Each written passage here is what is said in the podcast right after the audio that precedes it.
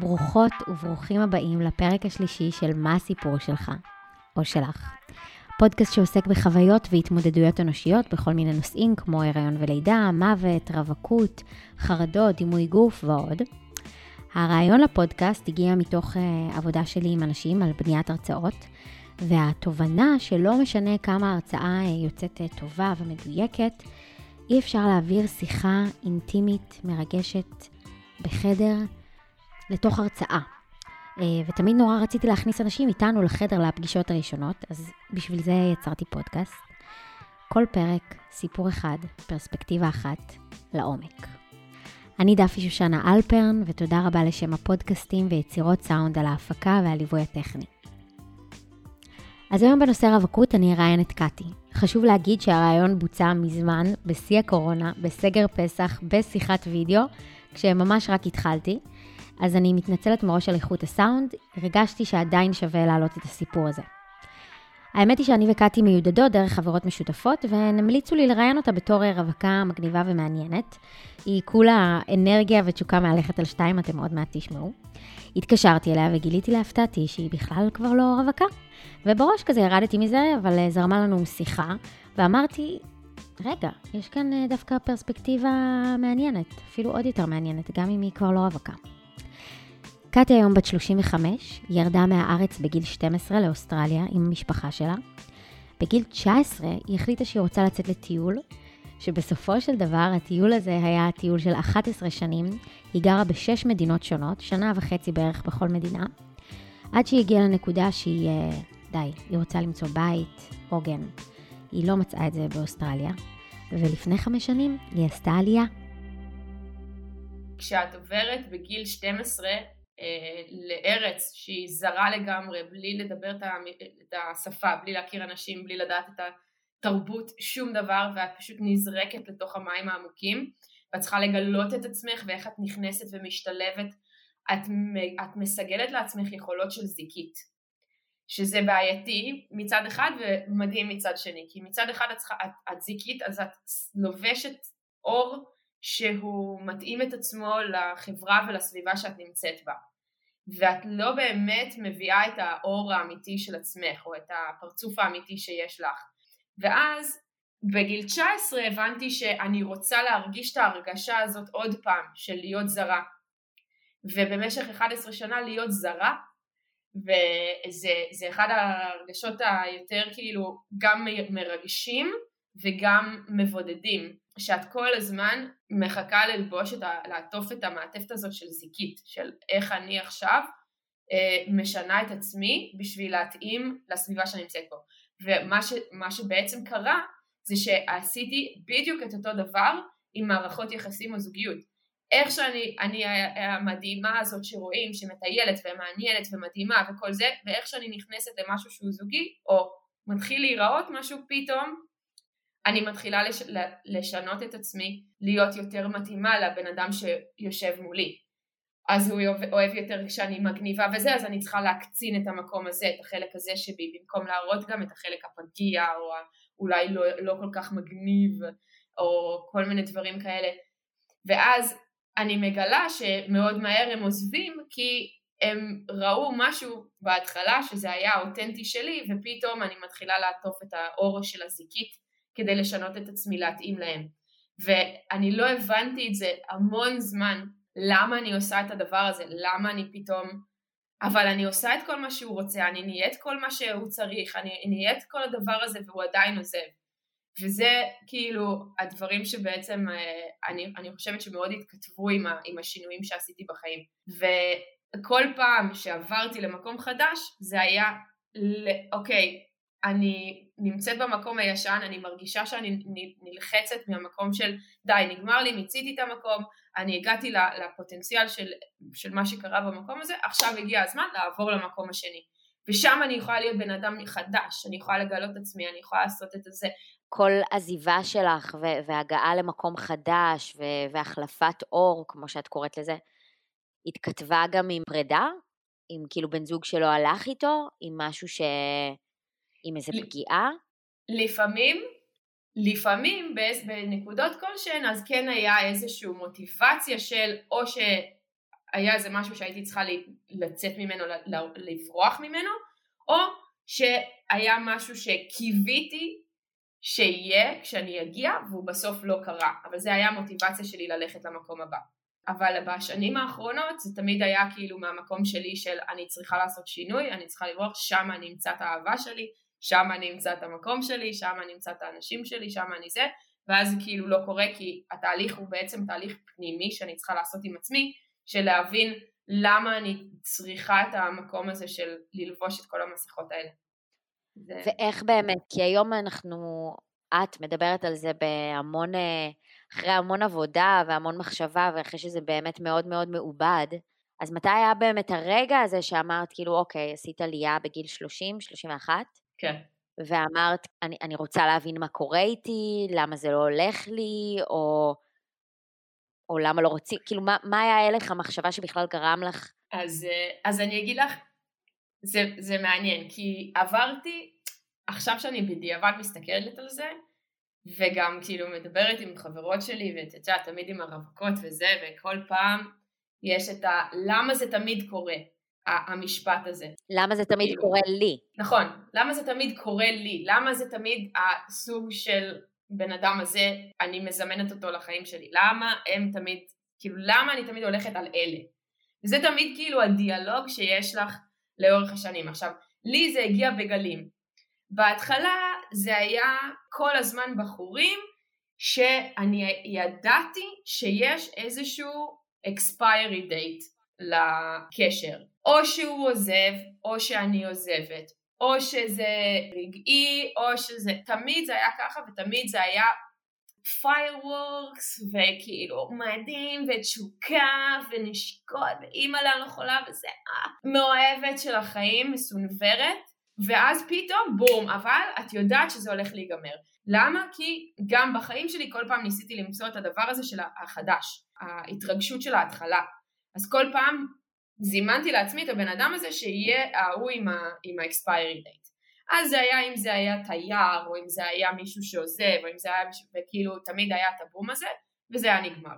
ואז עברתי לגל של ה... הלא לא פנויים, זה אומר או שהם נשואים, או שהם במערכת יחסים, או שהם, אה, והם היו סוג של נדלקים עליי בטירוף, כי אני הייתי המגניבה והזה והשונה מה, מהחברה שלהם, ואז הייתי מגלמת בראש שלהם אה, איזשהו פתרון לחסך שיש להם במערכת יחסים שלהם. אבל אני הייתי מתאהבת אובר, ולא מבינה למה כאילו, אם זה ככה בינינו, אני לא מבינה למה הוא לא פשוט הולך עם זה וזה, ואז פתאום כאילו רואה שהוא רק מתקשר אליי מתי שהוא רוצה, או רק uh, מגיע אליי רק מתי שזה זורם לו, או ש... והכל היה בתנאים שלו. ואז אני אומרת, למה כל הזמן הם באים אליי? ואז היה את הגל השלישי והכי משמעותי של המשפט שכל הבנות מכירות וכל הבנות אומרות, התירוץ שהן מקבלות של אני לא פנוי רגשית, אני לא רוצה קשר מחייב. וזה קלאס של שנים שאני חיה עם הדבר הזה, של את מתחילה משהו, ואז אחרי זה יש לך את השיחה, שהשיחה אומרת, היי, hey, תקשיבי אבל, אני לא כזה פנוי רגשית כרגע בשביל משהו, אני לא באמת מחפש קשר מחייב, ואז את בעצם עושה את ההפוך, אומרת אני אהיה זאתי שהולכת לשבור אותו, אני אהיה זאתי שמשנה את זה, אני אהיה זאתי שהוא כן רואה שכאילו הוא רוצה קשר. ואז עושה בעצם את ההפוך ממה שאת רוצה לעשות ועושה אקסטרה.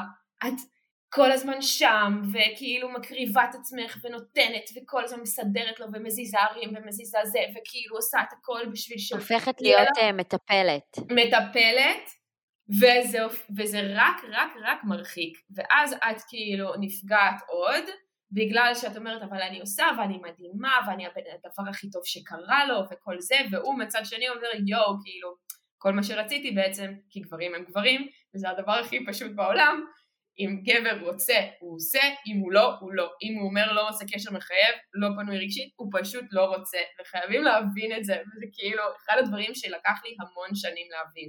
אני פשוט צריכה להיות אני, ואם הוא אומר לי את הדברים האלה, אם אני לא שם, אז אם אני רוצה משהו מחייב, ללכת. אם אני לא רוצה ואני סבבה עם רק את הדבר הזה, אז, אז, אז סבבה. אבל הכל בעצם חוזר בחזרה אליי.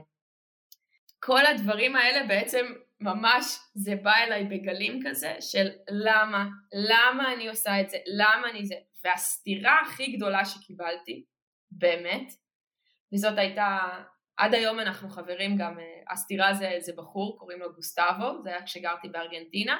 אני ממש התאהבתי בו בקטע אחר, הוא נתן לי את המשפט של אני לא רוצה קשר מחייב, אני, אני לא פנוי רגשית, אני לא רוצה, אני הייתי מישהי שבע שנים, אין מצב אני נכנס לזה, אין מצב אני מביא ילדים, אין מצב, אומר לי בפרצוף, טק טק טק, ואני בראש שלי, לא, אני שונה, אני זה, הוא עוד יראה כמה טוב לו, ואני אעשה את זה שהוא יראה שהוא לא יכול בלעדיו.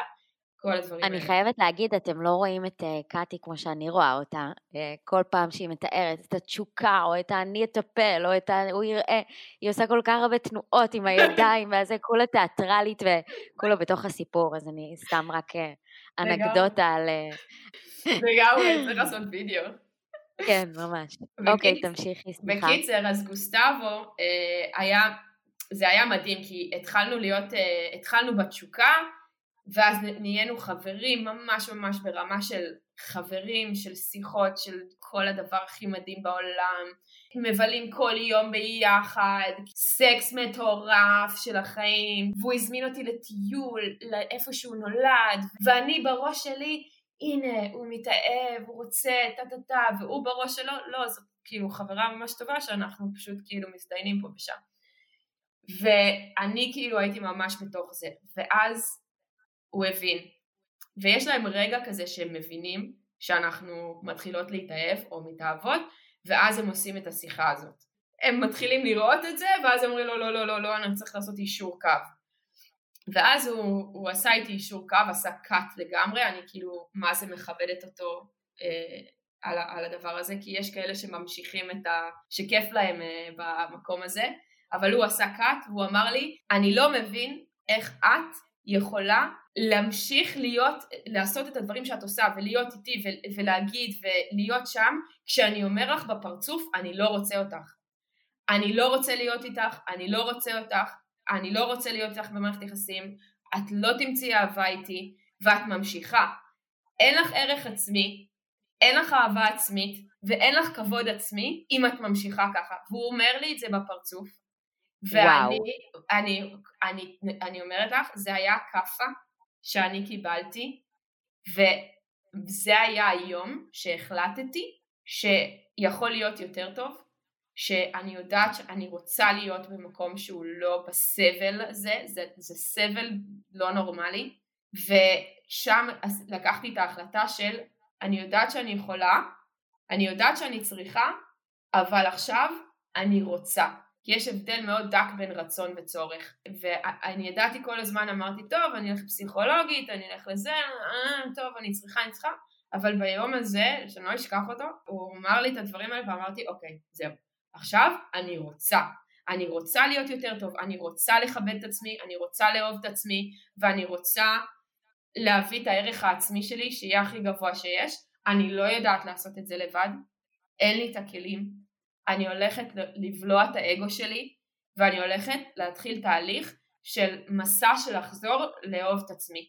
וזה, וברגע הזה גם החלטתי לחזור לאוסטרליה, עזבתי את ארגנטינה, בגלל שאמרתי אם אני נשארת שם אני לא, אני, זה ייקח לי יותר זמן, אני, אני עדיין אראה אותו, אני עדיין אעשה את כל הדברים האלה. החלטתי לחזור לאוסטרליה, היה לי רע, רע בטירוף. נכנסתי לדיכאון ברמה של אבחנו אותי ושלחו אותי לפסיכולוגית והיה לי את החוויה הכי גרועה עם הפסיכולוגית שלי, שזה עוד נקודה שחשוב למצוא את הבן אדם או את התהליך שעובד לך ספציפית. ואז באותו זמן גם היה את החתונה של דוד שלי בארץ ושם באמת אמרתי יאללה טוב אני מרגיש לי טוב פה, מרגיש לי נכון פה, אני עושה עלייה ונראה לי שזה היה איזה שלושה ארבעה חודשים אחרי שמישהו המליץ לי על מיכל או שפגשתי את מיכל דרך, אה, דרך עמית שזו החברה המשותפת שלנו והתקשרתי אמרתי לה מיכל אני, אני רוצה לאהוב את עצמי. והיא בעצם, ישבנו ביחד וידעתי מהרגע ש, שפגשתי אותה שהיא הולכת להיות המלווה שלי והקואוצ'רית שלי ואני איתה היום ארבע שנים כבר ואני הגעתי אליה פשוט בן אדם אחר, בן אדם ש... בן אדם שממש ממש היה עם ערך עצמי מאוד מאוד נמוך. והתהליכים שעברנו היו ממש וזה מצחיק, אני הולכת להגיד משהו עכשיו וזה יישמע גרוע אבל לפעמים חתונה ממבט ראשון זה כאילו התמצית של כאילו עוברים את בחודש ועם הקואוצ'רים כאילו אני רואה את עצמי ורואה את הדברים שעברתי וזה מטורף. לגמרי, לגמרי. זה, זו תוכנית, אה, אני ממש מסכימה. לא רואה ריאליטי ובמקרה נחשפתי לעונה השלישית והתמכרתי. ו- ואני ממש מסכימה, זה תהליכים מדהימים שהאנשים האלה עוברים ב-40 יום, זה, זה, זה מטורף ממש. אז זה ממש מסכם קצת כאילו את הדברים שעברתי, כי הגעתי לפה ואוקיי, ויש לי את ה... את יודעת, ארבעה חמישה בחורים שבארבע שנים האלה היו מורי דרך מטורפים למה שעברתי. היה את הראשון שהוא בעצם זה ש... שעשה לי כאילו סמנט של אני צריכה עזרה, שאני רוצה את העזרה הזאת.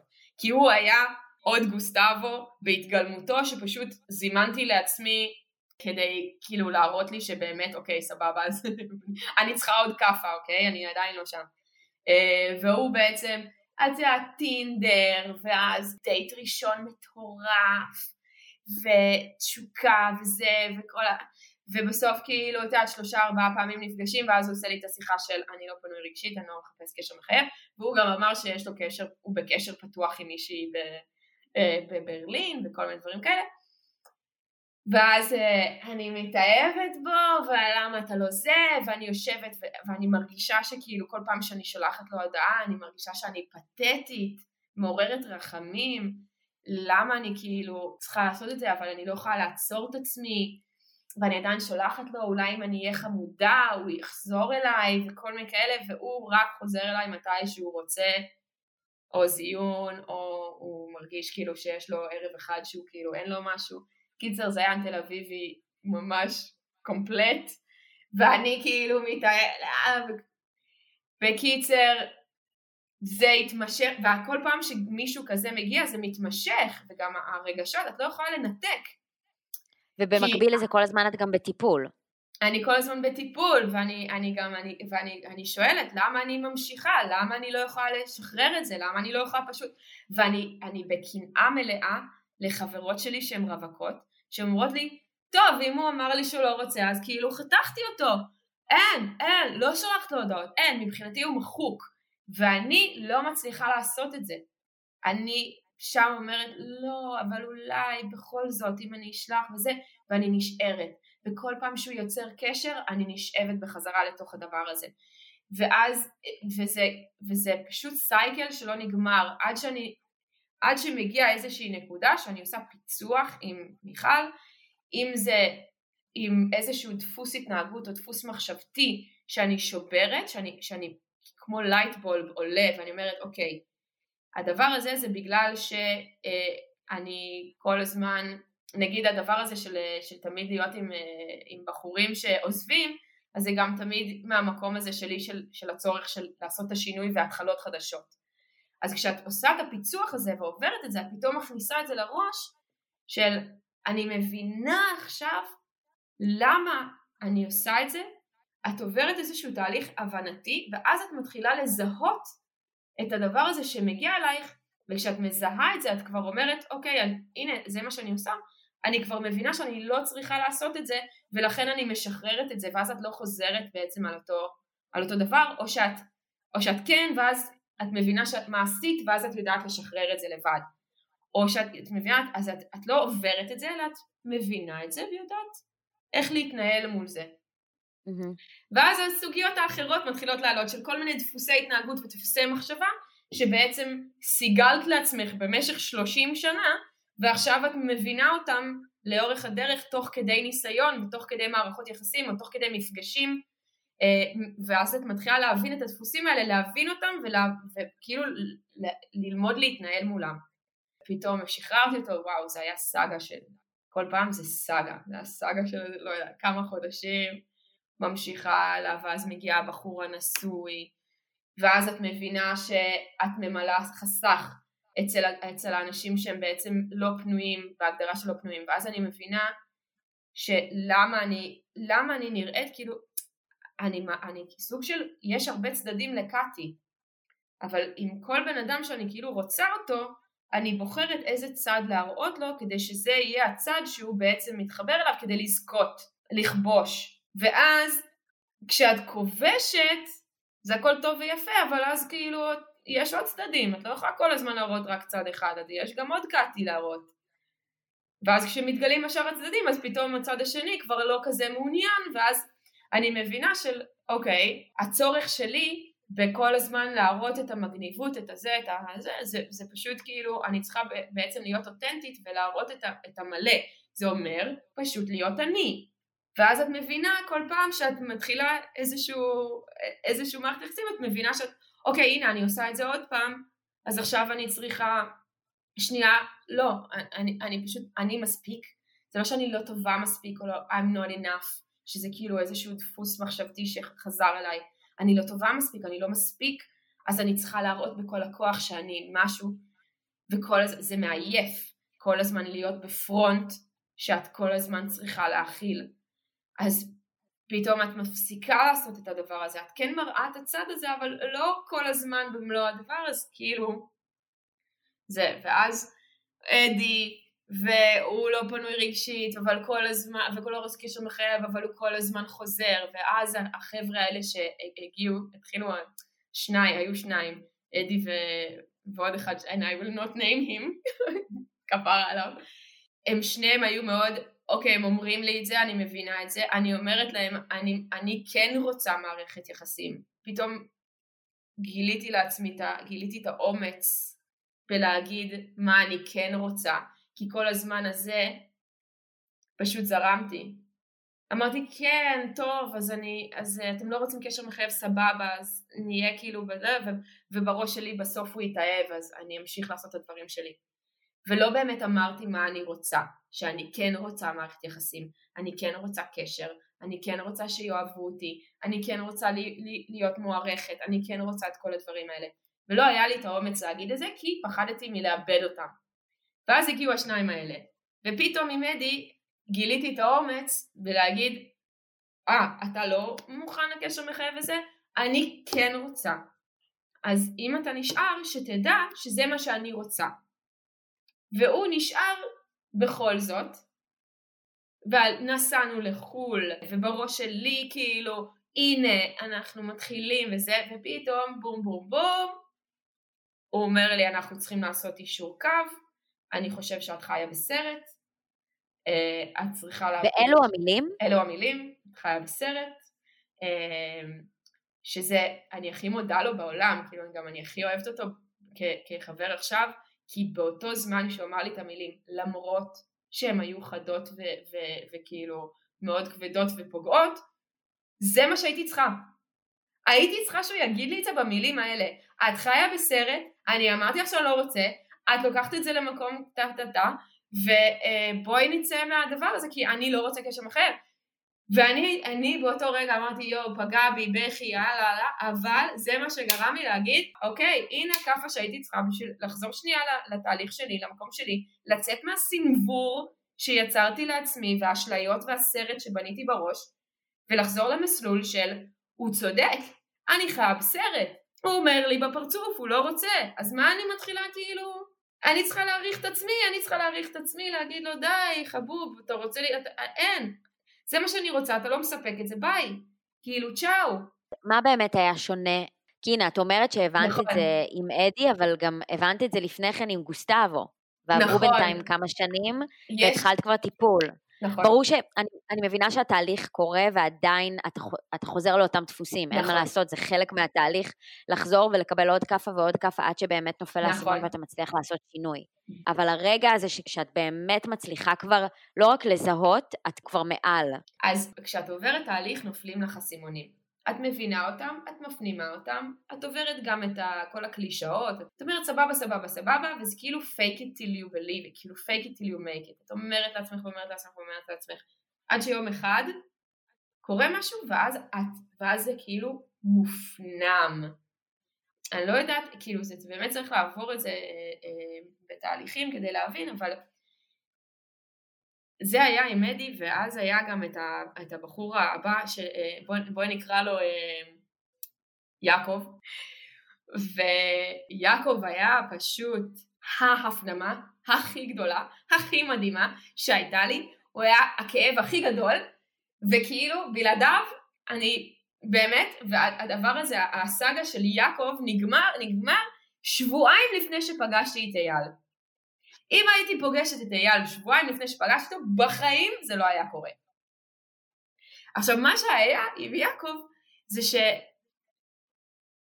היה שם, הוא עשה את הדברים שלו, הוא אמר לי את הדברים שלו, אני הייתי אמיצה, הדברים שאני אמרתי לו, כן, אני רוצה, אני, אה, זה מה שאני רוצה, זה מה שאני צריכה, אני צריכה, אני, אני צריכה שתעזור לי לשחרר אותך, אני צריכה שתהיה זה ש, שחותך, אני צריכה שתהיה זה, והוא הוא המשיך לקרוא לי, והוא המשיך זה, סבבה, ואני נפלתי בדברים, הייתי חזקה חודש, ואז נפלתי, וכאילו חזרנו, הלכנו, שחק, במשך שבעה חודשים היה on and off כזה, עד שפשוט הבנתי, וכל פעם אמרתי אני אהיה אמיצה, אני אגיד לו, הייתי הולכת ואומרת לו, תקשיב, אני לא יכולה שנהיה ביחד, אני רוצה לעבור את זה, אני צריכה לעבור, אני צריכה לשחרר אותך, אני צריכה שתעזור לי לשחרר אותך, בוא, בוא נעשה שלא, אני צריכה לעשות ניתוק מוחלט, אל תדבר איתי וזה, ואז משני הצדדים הרגשנו שהניתוק הזה גורם לנו לרצות יותר לדבר ולהיות, ואז הגיע רגע של ההפנמה, שהבנתי שאני לא צריכה לדבר איתו, אני לא צריכה להגיד לו שאני צריכה ניתוק, אני לא צריכה זה, אני פשוט צריכה את זה, ואני צריכה לעשות את זה. וכי למה? כי אני, אם בן אדם אומר לי שהוא לא רוצה וכל זה, זה אומר שהוא לא רוצה, אני רוצה, ואני שווה ואני יודעת שזה קלישאה ואני יודעת שכל זה ואני מצטערת שאני מתנצלת אבל זה חשוב כי הציניות הציניות שמגיעה אחרי כל כך הרבה שנים של, של רווקות היא כל כך מובנית בנו שכשאנשים אומרים לנו את, ה, את כל הדברים האלה של האמרות והדברים זה מאוד בא לנו ברע ואני אומרת לנו כי באמת הייתי שם וכל האנשים אל תדאגי זה עניין של טיימינג ואת תביני וכשתהיי ככה את תדעי ושזה יהיה זה זה יהיה זה. וכשכאילו אם תשחררי ותנתקי אותו אז זה יקרה לך. ואנשים אומרים לי את כל הדברים האלה וכל מה שבא לי לעשות זה לדבר עם הבחור ולהגיד זין כאילו זדיינו לי מהחיים אבל, אה, אבל אני יודעת בראש של אני צריכה לנתק, אני צריכה זה, אני צריכה זה, ואני אומרת לעצמי, ויש איזושהי מלחמה פנימית שקורית בתוכנו, שהיא מתסכלת בטירוף, והתסכול הזה של גם האישורים החיצוניים והמלחמה הפנימית, זה המון עבודה וזה המון מועקה, וזה מתסכל. למה דברים לא יכולים פשוט להיות קלים? וזה המון המון... אה, זה מתיש. וההתשה הזאת הגיעה ממקום של אוקיי, די, אני מנקה, אני חייבת לנקות, אני כן שווה את זה, אני שווה, אני לא צריכה ליצור מניפולציות, ותאמיני לי, אני number one מניפולטורית של החיים, אני אפילו עושה מניפולציות לעצמי. אם אני רוצה שהבחור הזה יתקשר, אני אראה אותו, יהיה דייט או משהו, אני אזיז את כל העולם במניפולציה מטורפת כדי לגרום לדבר הזה לקרות. אם זה להגיד לו שאנחנו לא מדברים עכשיו, אבל לשלוח ארוחת צהריים דרך חברה שלי שעובדת איתו, כדי שהוא ידע שאני עדיין שם. ואז היה קטע שפשוט היה לי מראה של מה זה כל המ... ומיכל עשתה לי את זה. מיכל ישבה ואמרה לי בפרצוף, מה את עושה? את תפסיקי. את קולטת שאת עושה לעצמך מניפולציה? את קולטת שאת משקרת לעצמך? זה, זה מה שהייתי צריכה, החדות, הכאפה הזאת, לפרצוף של oh my god, אני משקרת לעצמי. אני לא צריכה את זה. אני מגניבה, חכמה, אני מעניינת, אני מדהימה בול כמו שאני, אפילו עם ה fuck-ים שלי, אני אוהבת אותם. אין מה לעשות, זה מי שאני. והדבר השני שהיה במקביל, זה שהבנתי, כל השנים האלה, הדבר שעשה לי את זה, זה התשוקה הראשונית. זה הריגוש הראשוני. הקטע שגרם לי להתאהב, זה היה החלק הזה של ההתחלה. ואז זה הגיע לאיזשהו חודש, חודשיים, ו... ואז כל הדבר הזה, כל הפלאף ירד, ואז מה נשאר? נשאר רק קאטי, נשאר רק מה שאני באמת. אז הבנתי שבאותו זמן המערכת יחסים שאני רוצה לא צריכה להתחיל ב... וואו, כאילו, תשים אותי נגד הקיר ותיקח אותי עכשיו, כאילו, כזה, לא. זה צריך להתחיל ב... oh my god, איזה בן אדם כיפי, הנה אני, הנה כיף לי, הנה נעים לי. ברגע שאני אהיה עם מישהו, וזה גם משהו לפי דעתי שהרבה רווקות חוות, כי אני אומרת לך עכשיו משהו של הדחייה של כאילו, אנחנו מתאהבות במשהו, אבל במקביל יש את הקטע של הגברים שמתאהבים בנו, שאנחנו לא רוצות. ויש את הקטע הזה של אנחנו מרגישות רע, למה? כי כי לא, כי אני אוכל אותו בלי מלח, כי אני יותר מדי חזקה בשבילו, כי זה לא מעניין, כי אולי זה... אבל בסופו של דבר זה הקטע של הבן אדם הזה הוא מדהים, והוא אוהב אותי בול כי הוא רואה אותי בול איך שאני, ושנייה לתת צ'אנס לבן אדם הזה, שנייה להרגיש את הכיפיות, זה בסדר, ולי זה היה, זה, אותי זה היה מרתיע, אם לא הייתי מרגישה את התשוקה הזאת בהתחלה וזה. אז אם זה לא היה, אז הייתי אומרת, טוב, נו, אני אוכל אותו בלי מלח. אני צריכה את התשוקה, אני צריכה את כל הדברים האלה. וברגע שהבנתי את הדברים האלה, הייתי באירוע שעבדתי בו, במצדה, והוא היה שם גם, ושנינו היינו performer-ים, אני עשיתי אש והוא מתופף, וראיתי אותו, וברגע שראיתי אותו אני כזה אומייגאד אומייגאד אומייגאד אומייגאד אומייגאד אומייגאד ואני כאילו יושבת עם הבנות ואני עושה אימא'לה אני לא יכולה להוריד את העיניים שלי ממנו מה אני עושה? כאילו איך אני עושה? איך אני מדברת? איך אני זה? היינו שנינו שיכורים באיזושהי נקודה נשק אותי יצא טוב מדהים לקח את הטלפון שלי לא דיבר איתי שבוע וחצי, הנה עוד פעם זה קורה לי, איך הוא לא מתקשר אליי, בשביל מה לוקח את הטלפון שלי, בלה בלה בלה, פתאום שבוע וחצי אחרי זה, הודעה, מתחילים להתכתב, זורם, כיף, מזמין אותי לדייט, בסוף מבריז לי, ואז אומר לי, טוב, מה את עושה ביום שישי? אומרת לו, וואלה, כלום, עושה, יאללה בואי נרד לסיני לשלושה ימים, דייט ראשון. ובראש שלי אני כזה, את מה? יאללה, מה, מה יכול להיות? אני פשוט אהיה אני, שלושה ימים בסיני, יאללה, יהיה כיף. יורדים, תקשיבי, זו הפעם הראשונה בחיים שלי שהייתי מאה אחוז אני. שלא הייתי הקולית המגניבה, זה הייתי, אבל הייתי במינונים הנכונים והייתי במקום ולא הרגשתי שאני מאלצת, לא הרגשתי שאני מתאמצת, לא הרגשתי והוא כל פעם שעלה הקצה הזה של המקום הזה של הקטע הזה שלי, של התשוקה, של אה אה אה, הוא ידע באותו רגע לרסן את זה ולהגיד לא לא לא רגע רגע אני רוצה להכיר אותך לא חכי יש לנו זמן את שווה את זה, אני רוצה שנייה, אני מרגיש שיש פה משהו שהוא שווה, חכי רגע. היה לי נעים, היה לי כיף, הרגשתי שאני לא צריכה לעבוד, הרגשתי שאני פשוט יכולה להיות אני, וזה עד היום, אנחנו שמונה חודשים ביחד, וכל פעם זה פשוט יותר ויותר כיף. כי לא ברחתי, כי נשארתי במקום שכיף לי. התקשורת בינינו נהייתה הרבה יותר חזקה ונכונה כי שנינו עברנו את אותם דברים והבנות עד שהגענו למקום שפגשנו אחד את השנייה. והוא אמר, והוא היה אחד הבחורים שאמר לבחורות אחרות, אני לא פנוי רגשית, אני לא מוכן לקשר מחייב. הוא אמר, כן, עשיתי את זה מלא. אז למה איתי פתאום עכשיו אני הבחורה הזאת שהוא לא עושה שהוא במערכת יחסים? זה עניין של תזמון, הנה קלישאה, זה ממש עניין של תזמון, אבל זה עניין תזמון פנימי, של איפה אנחנו נמצאים בפנים שלנו, של הערך עצמי, כבוד עצמי ואהבה עצמית.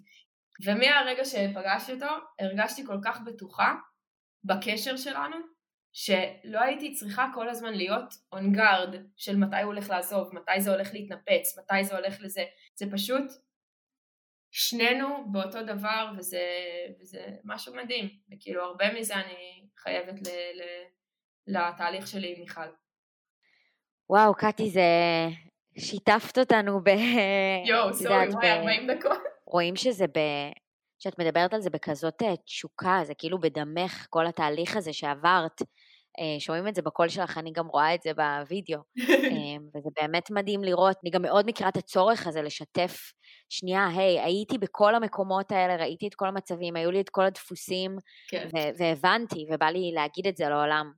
וזה ממש אה, מורגש, וזה מקסים, וממש ממש תודה לך על, ה, כן. על השיתוף בכל כך הרבה אה, תשוקה ו... תקשיבי, ורצון טוב. אני אשאיר אותך רק עם דבר אחרון. אין, זה לא, זה לא בושה או משהו ללכת ולרצות לקבל עזרה, כי ללכת ל, ל, לעשות את התהליך הזה של לחזור בחזרה לאהוב את עצמך, זה המתנה הכי גדולה שאפשר לתת לעצמך בעולם הזה. לא חשוב אם זה לזוגיות, לא חשוב אם זה לעבודה, אם זה לבית, אם זה לכסף, זה לא חשוב מה הסיבה, מה הטריגר שיגרום לך ללכת, העיקר just do it. תודה רבה רבה קטי, ממש תודה. תודה לך.